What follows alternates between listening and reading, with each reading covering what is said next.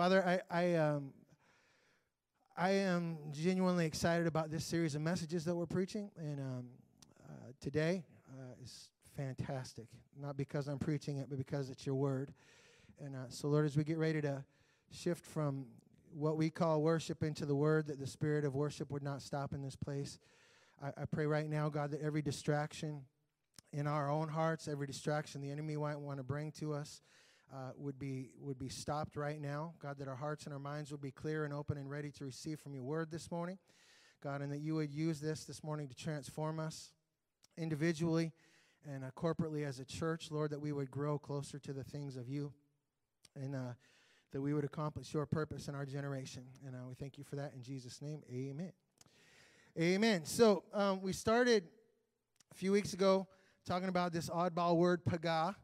And uh, I've been telling you every week we're going to talk about this word because, uh, generally speaking, the word paga means intercession in the Old Testament. Uh, but the interesting thing about that word is that uh, when we think about what intercession is, the word paga doesn't really have too much to do with our definition of intercession. And so, uh, I, the last couple weeks, I've been trying to lay some foundations, and today we're going to jump into this a little bit. And I want to talk about this word um, and, and lay another little bit of foundation to this. And then we're going to start talking about the different ways this is translated in the scripture. And then it, it will give us a really pretty amazing indication of what we're doing when we come together and pray and all that kind of stuff. So, uh, so I want to give you my bottom line for this, and uh, we're gonna we're gonna jump in. The bottom line for this is this: the Spirit. Now, if you we're in our last series, um, the more series about the Holy Spirit, uh, you will probably grab onto this a little bit more than if you weren't. But we talked about uh, for uh, several weeks, we talked about the, the infilling of the Holy Spirit, the baptism of the Holy Spirit, and how that empowers us to live the life that God wants us to live and also gives us the, the power to be able to go out and to be a witness and to make a difference in our, in our community and our lives. Amen? And so we were talking about being led by the Spirit. And so that kind of just rolled right over into this. Because if we want to know what it is the Spirit wants to lead us into, that's going to come through prayer. Okay? Um, and it's going to come through the Word. It's going to come through all the things that we need to be doing. But, but God has sort of ordained it in His purpose that he that we speak to him and he speaks to us through prayer and through his word amen and so prayer becomes more and more and more and more important to us and so that with that in mind the spirit filled way is revealed when we say let us pray if you want to know what it is the Spirit is leading you into in your life, that's going to come through having a vibrant prayer life with God. And, and, and I want to say this again. You know, some people are like, oh, you crazy people, you think you hear from God. And I say, we're, if, if we're not hearing from God, that's the unusual thing. Jesus said, My sheep hear my voice, and that they can respond to me, and that I will lead them. And so, if we're not hearing from God, that's the weird thing, okay? Now, I know that certain people make that weird you know, with all the, the ways that they, you know, oh, you know, the angels of heaven are opening to me and all that. And that can happen. I'm not saying that can't happen, but generally speaking, God's going to move through prayer and His Word to speak to us and lead us. Okay, so we have to be driven to the place of prayer, and as a church, we have to create what what what I'm calling, just because of the way God's been leading, that I'm calling a prayer furnace that, that we, we build a furnace, a fire of prayer before God, and then God uses that to reach out and touch everyone around us and ourselves. Amen? And so, uh, so let me jump into this today, and I want to say this, and, and I know some will disagree, uh, but by the end of the message, I, I hope that you will agree. Um, intercession is not prayer, okay? Intercession is not prayer. Now, when I say that, the intercessors go, because when we say intercession, or we say an intercessor, if I, if I say, if somebody comes to me and says, I'm an intercessor, what, what, what, what are they saying? If I say we we, have a, a, ministry of intercession, what is it that we're saying? Generally speaking, we're saying that we're, pray, we're prayer people. If I'm an intercessor, it means I'm a prayer person, right? But that's actually not what intercession means in the scripture at all. And, and I think the reason this is important, because you know sometimes I preach little things and people go, "Now, why do you make such a big deal about that?" The reason this is such a big deal is because if we don't know what intercession really is, then we don't know what it is we're doing. And, and we can do all sorts of things, and, and we can sing and we can pray some prayers and we can do all sorts of things, but we're not really interceding. Okay, and, and there's a special power that comes when we intercede. When we go into a, uh, a kind of a spirit of intercession for somebody or something, there's something special that's going on there that's different than just any kind of prayer. Because if we, if we identify intercession as just prayer, then when I sit down to eat and I say, Lord, you know, please bless this food to my body, then I'll say, well, I'm interceding. And I'm not really interceding, I'm just blessing the food. When, when I stand up and I'm, I'm worshiping, that's a form of prayer to God. And I'll say, Well, I'm interceding. Now, could I be doing that in the midst of that? Yes. But if I'm singing a song, it doesn't mean I'm interceding because intercession is a very specific thing, scripturally speaking. And if we understand what intercession is, it can actually take our prayer life to a whole nother level. But we have to understand before we get there that intercession is not prayer. Okay, and so what is intercession? Because this word paga, when, when I say the word paga is intercession, then the, the, what we would, you know, again, what we would do is say, well, I think that if paga means intercession, then paga must mean prayer. But it doesn't mean prayer. But it does mean prayer. It's weird, huh? So let's talk about that a little bit. So let's jump into this. If you happen to have your notes, point number one is this: is the in, everybody say the in between. God does really amazing things in the in between. Okay? God, God shakes nations in the in between. God sets us free from addictions in the in between. Are you hearing me, church, this morning? God, God does miracles in the in between. Okay? We, we're always like, God, get me to the get me to the other side. And God's like, if you want to get to the other side, you have to go through the in between. And the in between is where the miracles happen. Okay, and so the first point here is this the in between of intercession the in between of intercession. Because here's what intercession really is. Okay? And this, this is in your notes. Intercession, this is just straight from the, the dictionary. Intercede means to intervene between parties with a view to reconciling differences, or it means to mediate. Now, now, a lot of you guys probably know this if you've been or if you've known Ann and I for a long time. But when we first got married, we were like dead broke. Okay, and so we we had this piece of garbage Ford Escort, and and uh, I don't recommend this. Ed needs to plug his ears for a minute. But the thing leaked so bad, oil it leaked so bad that we would pour like heavy do- duty truck oil into it to try to keep it from leaking so fast. But everywhere you go, you just like pull into a spot, and when you pull out, there's like a pool of oil under it. So we're like, we, we have to get a new car, but we didn't have any money, right? Because we just we just got married. Okay, I'm I'm working as a part-time student. I was going to school and working as a part-time student at, at Coos Bay Export Mill, and my wife was working at Wendy's. So there's where our finances were at that time. Okay, and so so we went to this place, and um, I, will save the name for today, but um, a, a, Christian, a Christian-owned car place, and they're like, "Hey, we're going to help you. We're going to take care of you. We're going to do all this." And and we bought a Ford Tempo. Now again, I don't know. Maybe Ed needs to plug his ears, but we bought a Ford Tempo. And here's the thing: when I test, Ann was at work. No, she wasn't at Wendy's. She was at Best Western Hotel, working at the desk at that point. And so I, I, I went by myself. My dad might have come with me. I don't remember, but we went and we drove this Ford Tempo, and it was beautiful. I mean, it's beautiful, right? And we jump in it and we start it and we drive around and we do all the stuff. And the only weird thing was the seat was kind of weird, but I'm like, you know, we're broke, so I can live with the seat being kind of weird and whatever. So we went and we bought this car. And when we bought this car, now I know some of you have heard this before, but for those of you that haven't, we bought this car. Now, the car lot that we bought it from, I don't know if you guys know where um, uh, Bayshore Chevron is. Okay, um, right across the street is Allstate Real Estate, and there's a little car lot right there. Now, that was the car lot that I bought the car at. Okay, and Ann was, huh? Yeah, yeah. Well, I wasn't going to say that. We're live streaming now. So so that's all right, though. That's all right. So, so this gives you an indication of something. My wife was working at the Best Western.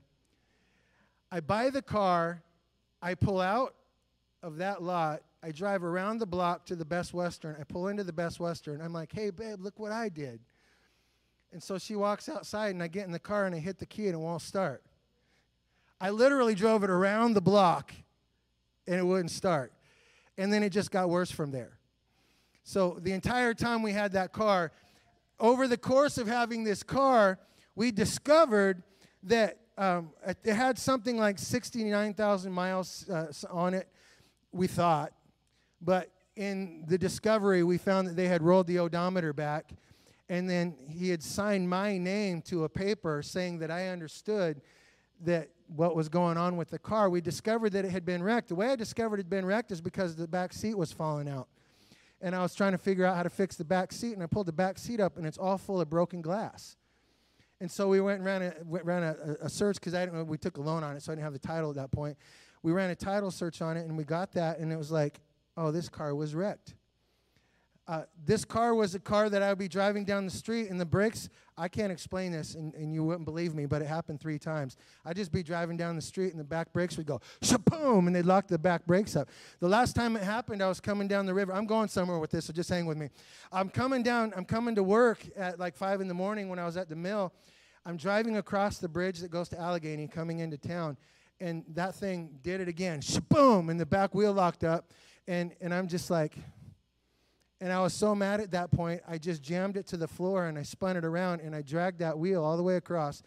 As I got ready to turn in on East Bay Drive, we lived right there, and I was coming and it blew the tire, and I just kept on, kept on, kept on. I'm like, I'm done with this car. I'm done with this car. Okay, so we went, we're like, I'm gonna, I'm gonna sue these people because they've, they've shafted us so badly here. You know, I understand if you buy a used car, it might not be everything, but they lied and they, they forged my name and they did all kinds of stuff, so I'm going to sue them. We start going to lawyers in town. Everyone we go, nobody wants to take our case because everybody's trying to sue them. So they're like, there's nothing here for us because they're getting sued left and right and up and down and all, all around the place.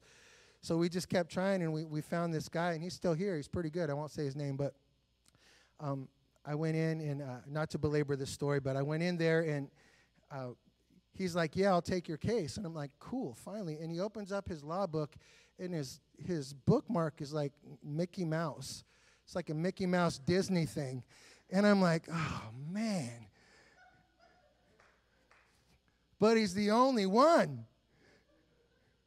So, so I'm like, this guy has no idea what he's doing, but he's the only one that will we'll see this. Well, anyway, to make the long story short, he he goes to them and he's like, "Hey, we're going to sue you." And they were like, "No, no, no, you're not going to sue us," and all that kind. Of, he's like, "No, we really are," and and so he pressured them because we would we would go to them, and and we would say, "Hey, all we want is just you can have the car and you can give us our money back and we'll call it even."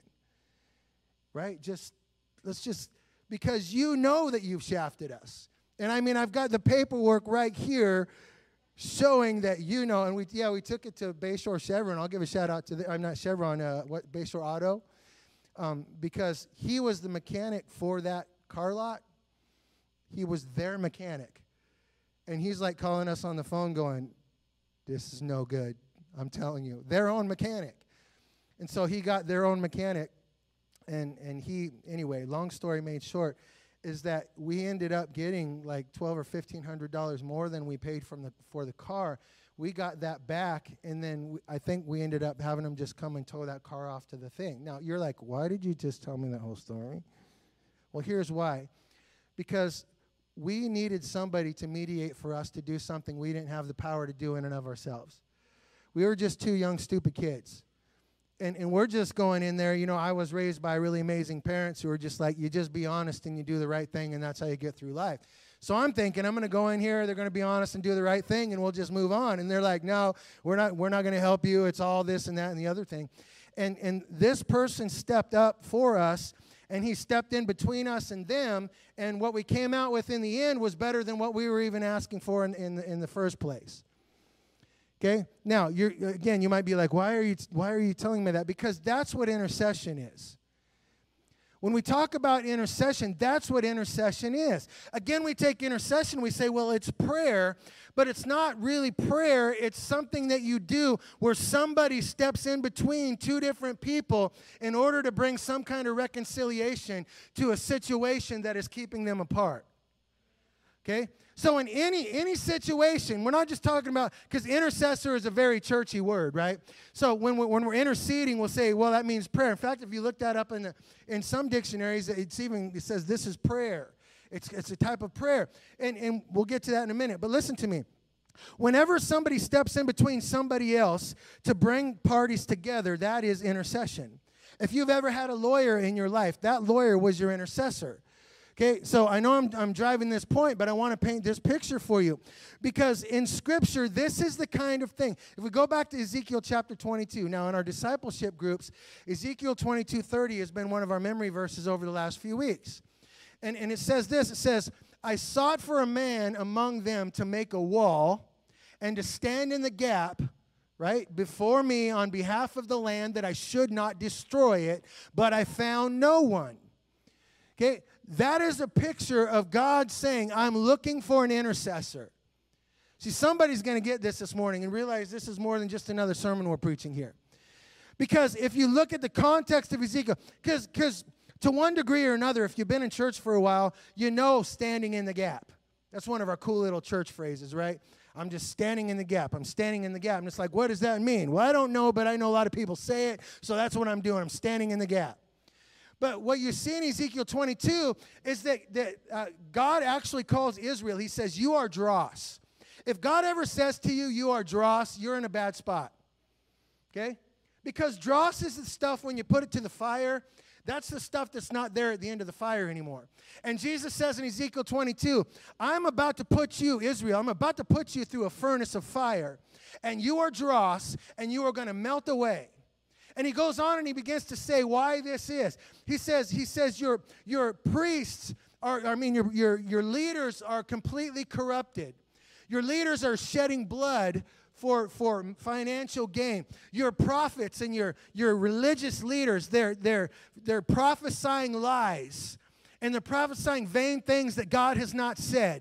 And it says, the people, your people are, are, are not taking care of those that are in need. And they're lying and they're robbing and they're doing all of these things.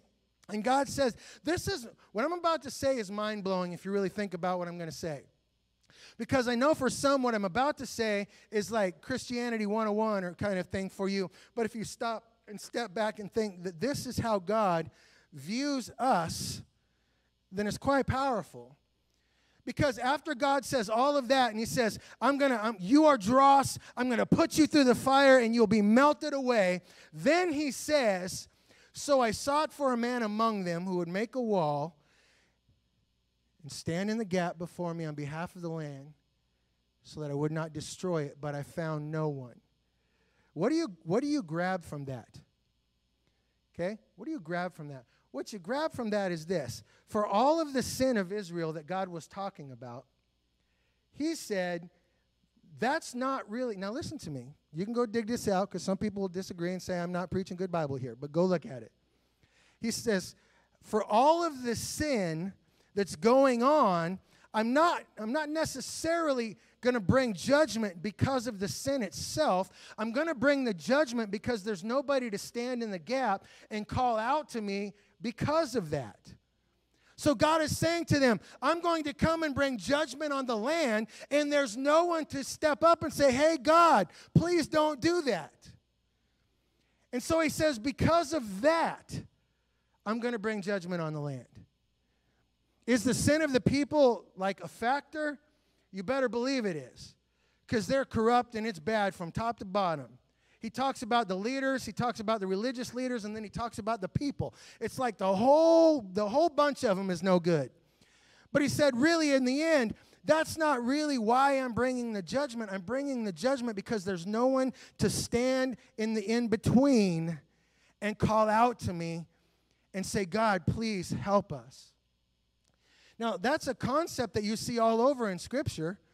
When, when you see Abraham at Sodom, right? When we look at Sodom, what do we think of when we think of Sodom? We think, well, God rained down fire and brimstone, and maybe we think about the different sins that were being, being done there in Sodom and all those kind of different things. But one of the things that sticks out to me about that story is that Abraham saw what was coming to Sodom, and they deserved it, right? They deserved it. Okay? And so Abraham sees that and he's like, this is not good. And he comes to God, and this is a boldness. Remember a few weeks ago we talked about the, the, the, the shameless boldness of coming before God in our prayer. Because we always want to come timid before God all the time and be like, oh, God, you know, please don't squish me, but if I could come in here, then, you know, maybe I could talk to you for a minute. And, and what we're actually told in Scripture, if you look in, in Luke, when, when Jesus is talking about prayer, he says, it's like, it's like when you come to your neighbor's house at midnight and you're banging on the door saying, I've got people that have come to me and they want something to eat and I don't have anything, so you've got to help me. Right? And so it said that, that scripture goes on. I'm just paraphrasing here. The scripture goes on and says, not because they're necessarily friends or whatever, but because what most of our Bibles translate is shameless persistence. Like we just keep banging and banging and banging, and then finally we'll talk God into listening to our prayer because that's how most of our translations put that. But it, that's not what the actual Greek word is there. What it means is a shameless boldness in coming. It's not a persistence in doing it and doing it and doing it. It's a boldness in coming and saying, God, here I am. And you said I could come into your presence. So here I am on behalf of the land. And I pray that you would do something here. Do you know that you have that power? Anybody? Do you know that we don't have to just sit around and complain about how our country's going? Or how our state's going? Or how our county's going, that we could actually literally go on. I'll tell you why just in one moment here. We can actually just walk right into God's presence and say, Hey, God, could you do something about this? And not only can we do that, but He's looking for someone to do that. Right? And so, so when we see Abraham, and he's seeing Sodom, and they, and they are they're darn well deserving of the judgment that's coming. But he comes boldly to the Lord and he says, God, would you destroy it if there was 50? Now, I don't know what Abraham's thinking here. I, would like, maybe we'll ask him when we get to heaven. But he just kind of goes, Well, what about 50? But he probably knew there wasn't 50 because he knows what's going on down there. And, and God's like, Well, I won't destroy it if there's 50. And he's like, Well, 40? Right? It's like an auctioneer. Can I get a, can I get a 40? Can I get a 40? Can I get a 30? Can I get a 20? I won't destroy it for 20. Uh, 10? Because at that point, Abraham might have been thinking, at least my, some of my family's down there. Maybe we could at least deal with that, right? But in all of that, the point that I want to make here is not, not what, the, what happened, but that Abraham was persistent in stepping in between God and Sodom and saying, I'm at least going to do something to try to stop this from coming. Moses did the same thing. When Moses is up on the mountain with God and they make the golden calf down below, God's like, Moses, just step right over here for a minute because I'm, I'm going to drop a bomb on them and just wipe them all out and I'll start over with you. Now, a lot of us, because we're, we're pretty selfish Americans sometimes, right? A lot of us would be like, cool, I'll just stand over here and when God's done, because they all deserve that anyway. By golly, if God would just drop a bomb on the White House and on the Congress and, and on Salem and all that, then everything would be great. So we'll just stand over here and we'll wait. But what was Moses' response? Moses said, God, don't do that. God, don't do it. God, save the people. God, do you want, and, he starts to rationalize with God, which is always funny when you try to rationalize with God. But he's like, Do you want the Egyptians to say that you brought the people out here just to kill them out in the middle? Surely you wouldn't want to do that, God. So if you read the story, and I got to hurry here, but you, if you read the story, you realize that God kind of cut a deal with Moses. I want you to stop and think about that because that's sacrilegious when you say that sometimes. But if you look at the story, it's as if God cut a deal with Moses and said, okay, I won't wipe them all out, but these ones that have done this, they got to go. Right? Who is Moses to stand before God and, and, and tell God what he thinks he should do? Now, I'm saying something here. Okay? Who is he to be able to stand before God? What, how, what is wrong with him? All of us religious people will say, well, psh, surely he must have been wrong because we have to be just humble and crawl in on our face like a bunch of no good worms and just hope God doesn't wipe us all out. And yet, when Moses stood boldly and said, God, you don't want to do this, God said, You know what, Moses, you're kind of right. Think about that for a minute. I'm going to come back to this in just a second, but ponder the fact that it was a human being that determined what happened down here on the earth. It was a human being that stood in between God and somebody else that determined the course of what happened here down on the earth. That's my, that concept is mind blowing. Okay? Now, now listen, some people will go, I, I don't think, I don't know if I believe that because it's kind of re- different than what we hear. But listen, there is no doubt that Moses, in his intercession for the people of Israel, saved them from being completely wiped out. Amen? Now, I want to bring this forward. Now, that, that's the picture of intercession. Okay? The picture of intercession is somebody that will stand. Now, this is a concept anywhere, but spiritually speaking, a scriptural intercession is when somebody will stand in between God and somebody else in order to bring a reconciliation of some kind of situation. And it's not just sin. It's not just sin. If somebody is sick, what does the Word of God say? Lay hands on the sick, right? Believe that God will heal the sick. Now, I know some people say that doesn't happen anymore, but it's just not true. But anyway, that's a different story. But what is that? That somebody steps into somebody and says, God, I am here on behalf of this person, and I'm asking you to touch them and to bring healing into their body. If someone is in an addiction, we, we go before God, between them and God, and we say, God, I'm praying that you will help this person get free from this addiction that they're in. If it's somebody's marriage that's falling apart, you go to God and you stand before that marriage and God, and you say, God, I'm asking you to intervene and to do something in the middle of this situation right here. You have that power, church. You have it. See, what we don't understand is the power that God has given us to be able to do great things for His kingdom. Now, and here's why, which brings me into my second part here. It's not the in, it's the in between of Christ. And this, this is, oh man, this is so good. Okay, not because I'm preaching it, but because God is good. And his plans are perfect. And we don't we don't have God moving in our lives sometimes because we don't step into his plans the way that he's laid them out for us to step into.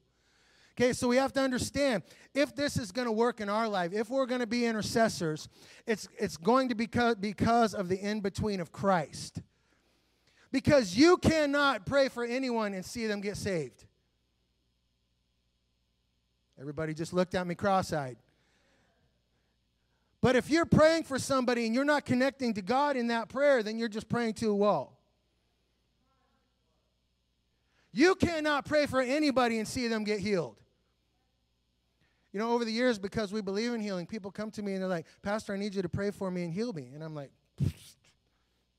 you probably should go talk to Gail because I can't heal anybody. All I can do is be an intercessor. All I can do is say, God, I'm going to step in between this situation here, and I'm going to call out to you on behalf of this person so that you can come together so that we can see healing here. And the reason, because your word says that that's what happens.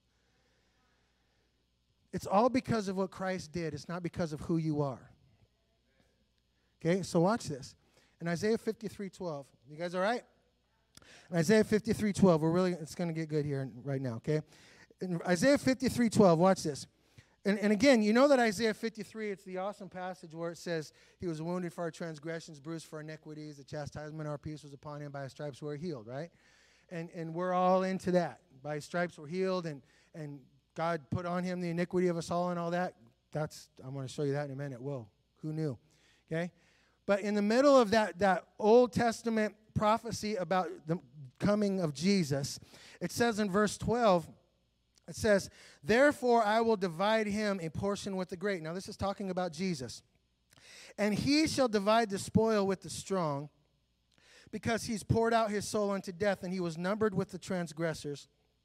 He bore the sin, sin of many, and he made intercession for the transgressors. Now, I want you to look at this again. What did he do? Okay, it says, He poured out his soul unto death, right? He was numbered with the transgressors. He bore the sin of many and he made intercession for the transgressors. Which part of that is prayer? None of it, right? I mean, it's not a trick question. None of that right there has to do with prayer. It says that, that he was numbered with the transgressors, that he laid, that he poured out his life, that he died, that he did all that, and he made intercession. Now I want you to notice there that his intercession, this is in your notes and it's important. And, and that word intercession there, by the way, is the word paga. Okay? So when it says this, it says he made intercession for the transgressors. It's not talking about prayers that he prayed, it's talking about the death that he went through and the resurrection. This is important to understand, you guys. His intercession was not just in him praying prayers, right? Did he pray for us? Does he pray for us? He definitely does. But listen, his intercession there was not in his prayer, it was in his position. This is really good, you guys. It wasn't in his prayer, it was in his position. Jesus positioned himself in between God and man and said, God, I know they deserve to be destroyed, but I'm going to position myself in between them, take their sin upon me, so that you will not destroy them. So therefore, they can come to you. Man, it's, it's good. It's good. In fact, if you'll back up there a little bit, in verse 6, it says this All we like sheep have gone astray. We have turned everyone to his own way, and the Lord has laid on him the iniquity of us all. Now, I'm going to I'm going to I'm going to throw this out here and see if anybody's paying attention. When it says he laid on him the iniquity of us all, take a guess at what the word laid is. Anybody? Anybody? Paga.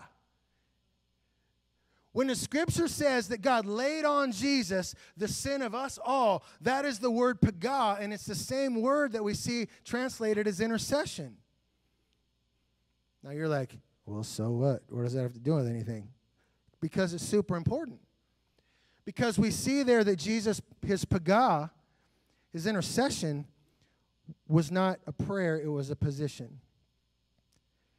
He chose to take a position between God and us. And everything that was coming at us landed on Jesus. Okay?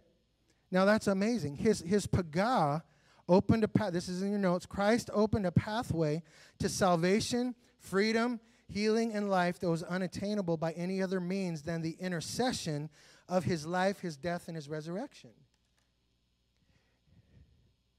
If you don't get anything else I say, just go home and chew on that for a minute. Your iniquity was laid on his shoulders. He bore that to the cross. And because of that, you're free. Therefore, if anyone is in Christ, he's a new creation. Old things have passed away. How many things are new? How many? How, how come we live our life so many times stuck in our past then?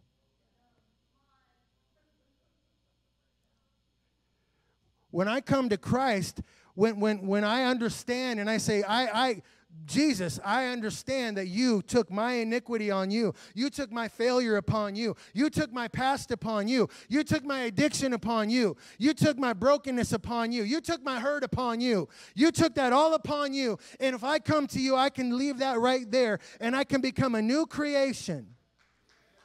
I am not who I was before. but Who I was before is pretty bad. Listen to me, the power of your testimony. I, I, whenever you hear testimonies, I love testimonies uh, because testimonies are powerful because they'll say, you know, I was in a ditch and I was addicted and I was broken and my marriage fell apart and, and all of that. But who walks away from a good testimony going, wow, that was awesome how busted up they were? No one does.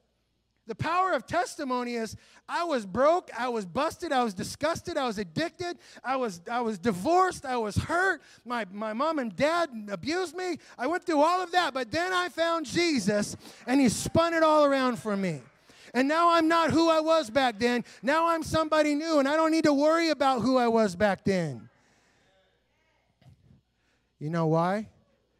Because Christ pagad for you when he went to the cross and he laid down his, he laid on, Father laid on the Son the iniquity of us all. The Father pagad and Jesus pagad, and we are set free.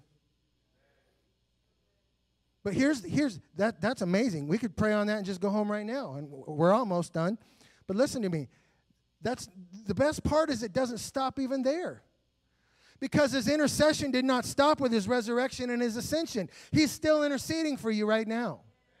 Watch this. In Hebrews, it says this Hebrews 7, verse 25, it says, Therefore, he is able to save to the uttermost. Now, I thought about going into that word uttermost right there, but I think you can probably figure out what it means. This, this is my paraphrase. It's not from the Greek or anything. But he, he can save you to a ridiculous level. Nobody heard what I just said. He can say, because we don't run around saying the uttermost. Oh, Pastor, we had cake after church and I enjoyed it to the uttermost. Nobody says that. But if we say that cake was ridiculously good, I know what that means. Jesus saves us to ridiculous levels. He doesn't just he doesn't just be like, "Oh, kind of forgive your sins. Now you crawl through life on your hands and knees and and you maybe maybe just maybe you can meet St. Peter at the gate or something and maybe he'll let you in." No, it says in the word of God that he saves you to the uttermost. That he that Jesus said, "The thief comes to steal and kill and destroy, but I've come to give you life and life abundantly." That word abundantly means super if you look at the word, it doesn't mean abundantly, it means super abundantly. We don't even have a, a way to say that. So you got to say it weirdly, super abundantly. He said, I didn't come to give you life somewhere off in the by and by. I came to give you life right now. So don't waste the life that you're living right now in your past when He's come to give you life right now. Oh, Lord, I'm just going to hang around and wait for heaven. Don't wait for heaven. He wants to bless you right now, He wants to use you right now. He wants you to be, He wants your marriage to be blessed right now to take care of you right now, to lead you right now.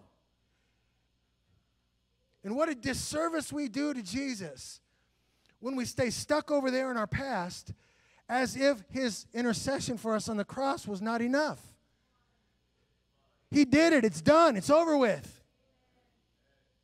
We don't walk in it because we don't understand what it is. His intercession opened a pathway to salvation. I should get back to this. All right, good. Good preaching, Pastor. All right. Hebrews 7. Therefore, he is able to save to the uttermost those who come to God through him. Do you see that phrase? That come to God through him. Since he always lives to make intercession for them. What is the intercession? The intercession is I come to God through him. You know, now let's read one more verse and I'm going to get to this. Romans 8:34 says, "Who is he who condemns?" Somebody needs to hear this verse today for crying out loud. Who is he who condemns? It is Christ who died and furthermore is also risen, who is even at the right hand of God, who also makes intercession for us.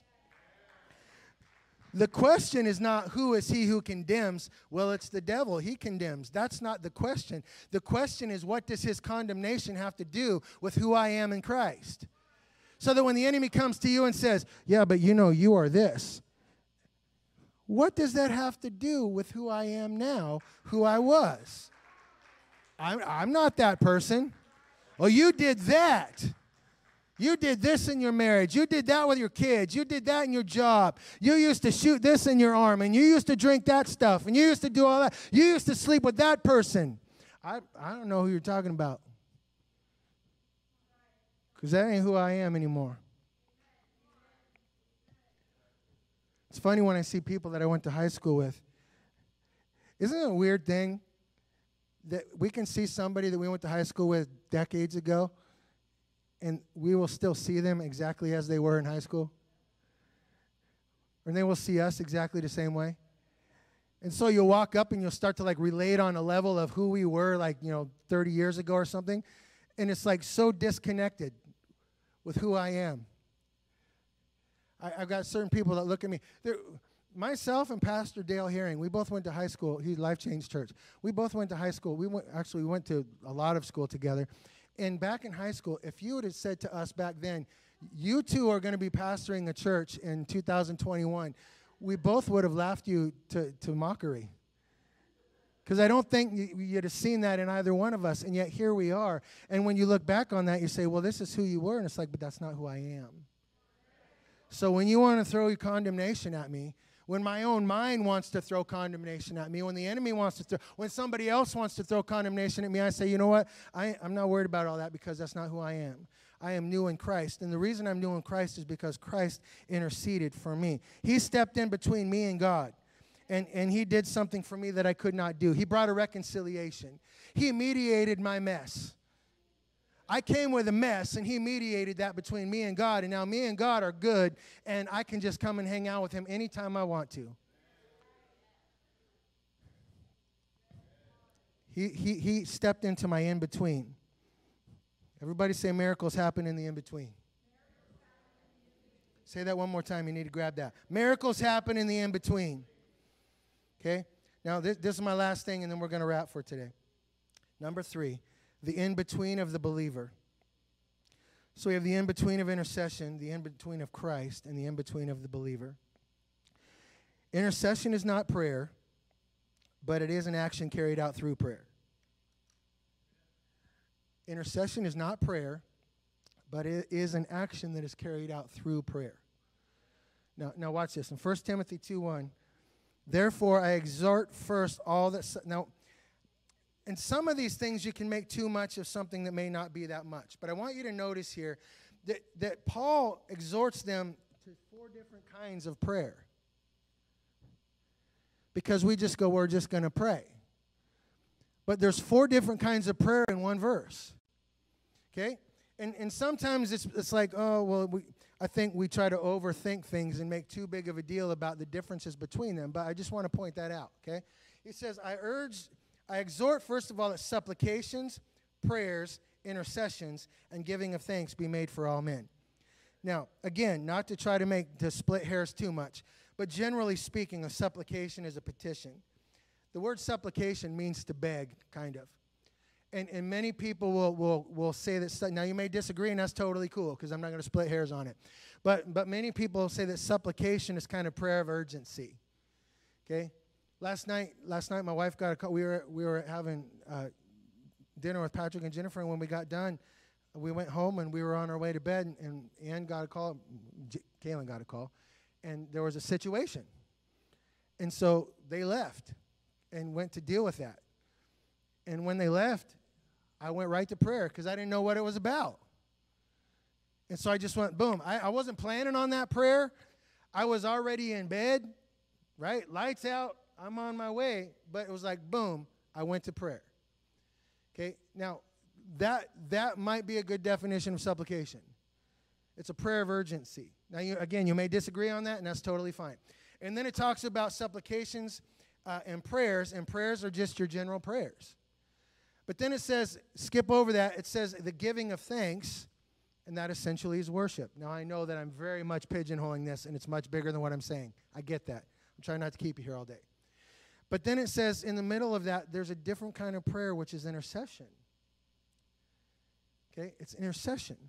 And when you look at that, th- this is my, my last point that I'm going to make. This is in your notes. And then I want to, I'm really not going to solve something today. I want to drop something on you, and then you can go home and just ponder on it, okay?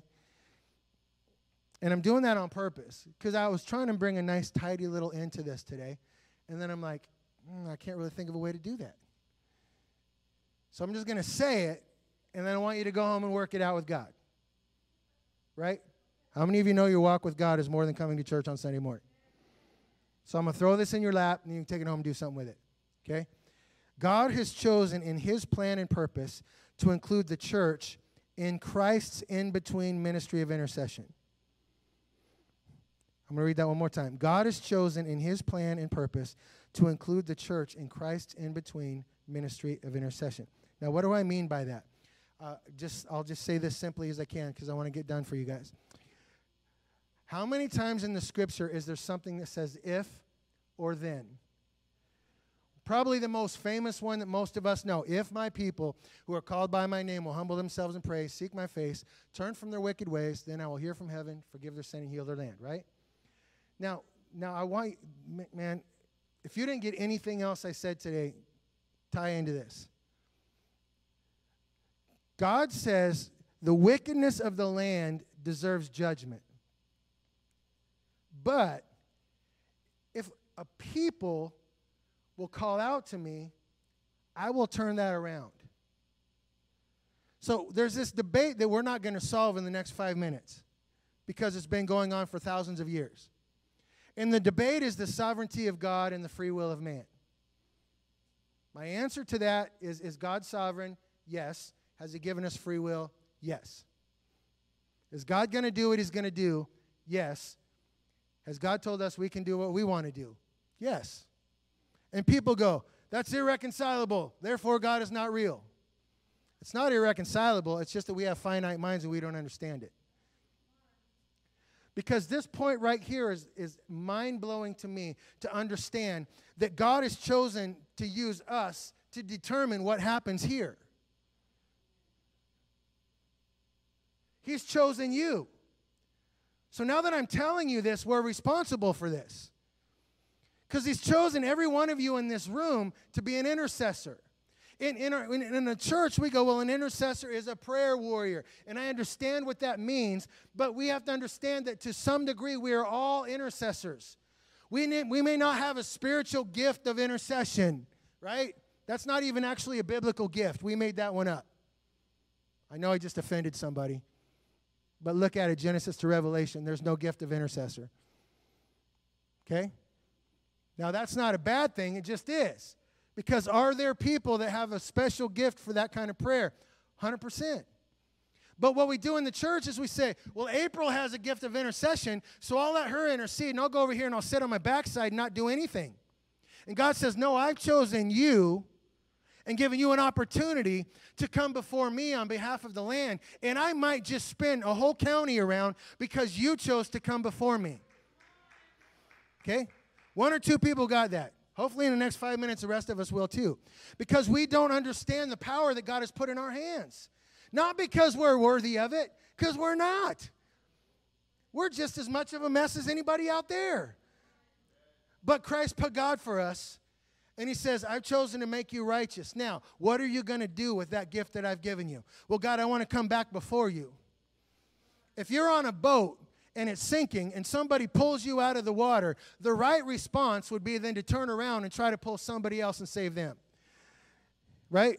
Well, I'm sure glad I got saved. I'm going to sit right here and wait for the rescue boat to come, and everyone else is around me drowning. That's not a very good human being. Our response to the salvation God has given us so freely ought to be that I want to turn around and say, God, I want to stand in the gap on behalf of this land so that as many people as possible can be pulled into this lifeboat with us. Amen. So, so uh, th- this is the thing I want to drop in your lap, and then we're going to pray. Okay. The ministry of Christ's intercession, because we say when we say Christ is interceding for us, we'll say God is in heaven praying for us right now. And I guess in a technical sense, that's true. Because he does talk to the Father for us. And if you want to call that prayer, call that prayer. But his ministry of intercession is not so much about that. Okay? I'm going to say this, I'm going to pray. So, you guys, you're with me, right? Okay? His ministry of intercession is that he stands in the throne room of God waiting for us to walk in. And the reality of who we are is that we walk in with our sin and our failure. I'm, not, I'm, I'm talking about after we're saved, right? Going to make a distinction. Because we were a mess before we got saved, but we're still a mess. So we walk into the throne room of God boldly. Because Hebrews says we have a priest who has done a work for us, and He allows us to come boldly to the throne of God.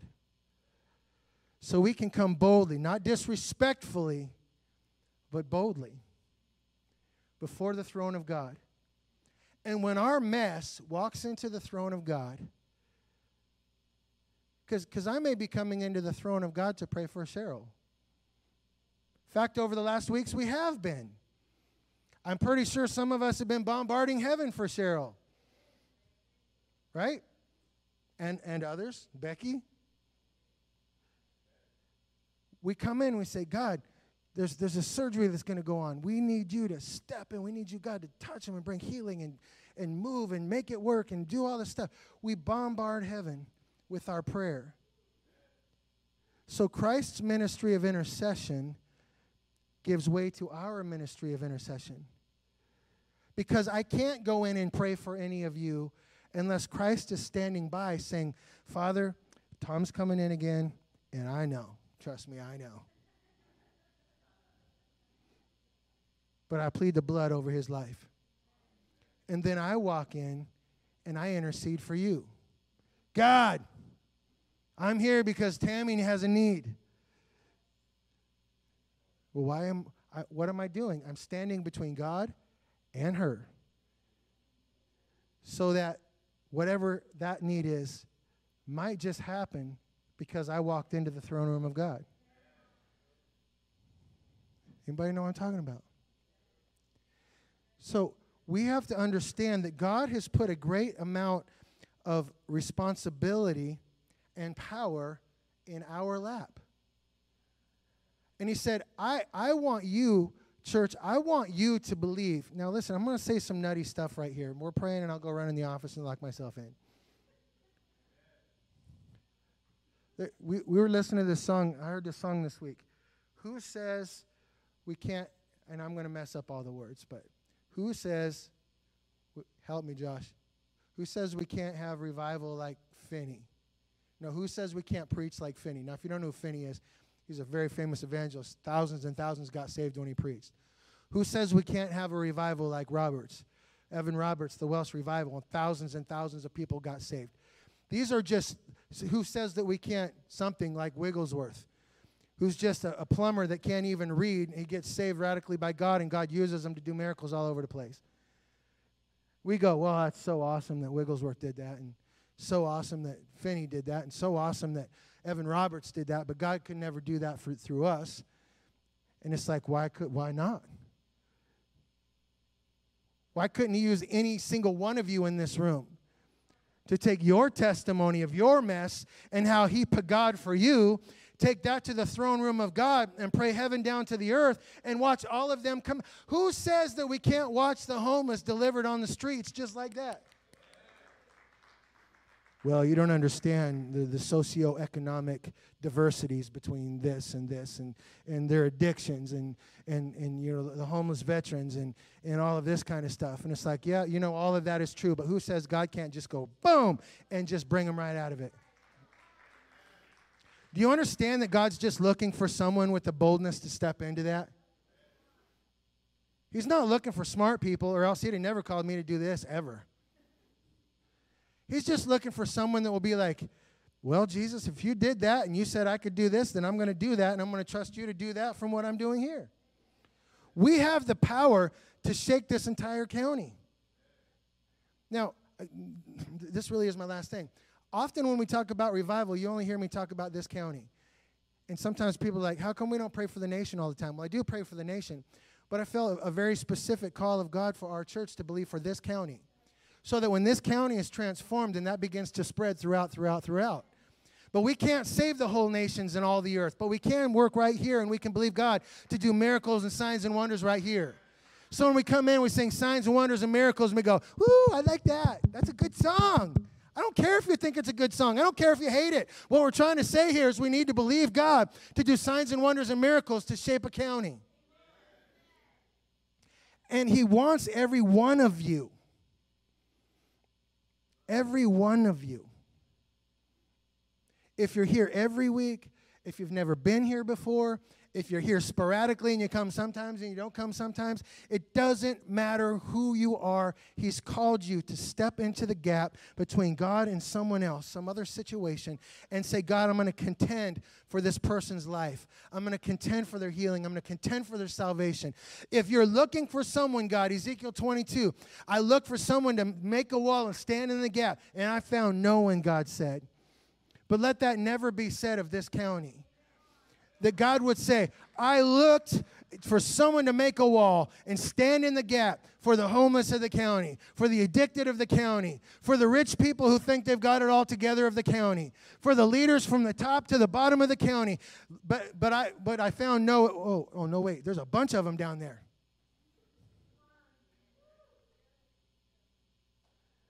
What if that's who we were? What if on May 14th we stepped into 24 hours of prayer and worship, believing that when we come out of 24 hours, God's going to send a revival that changes everything? What if we believed that next Thursday when we gather together for our prayer meeting, that those prayers that we're going to pray are actually going to like flip things upside down? Who says we can't walk like by people like Peter and when our shadow falls on them, they get healed and get up? Who says we can't walk to the lame man and say, I don't have any money to give you, but just go ahead and get up and walk out of here? I think no one, I hope this is okay to say. I, I saw the, I may get myself in trouble here, but um, yesterday I saw a very cool thing. Okay, I saw I saw a very cool thing. So I, went and I was watching Noah and uh, Andy are on the same soccer team. Okay, and Noah Noah can kick that ball like three quarters of the field. It's pretty amazing, really. So it's, it's good. So anyway, but Andy was playing goalie, and the whole scrum. I don't know much about soccer. I'm learning, okay, because our whole group is in soccer, so I'm learning.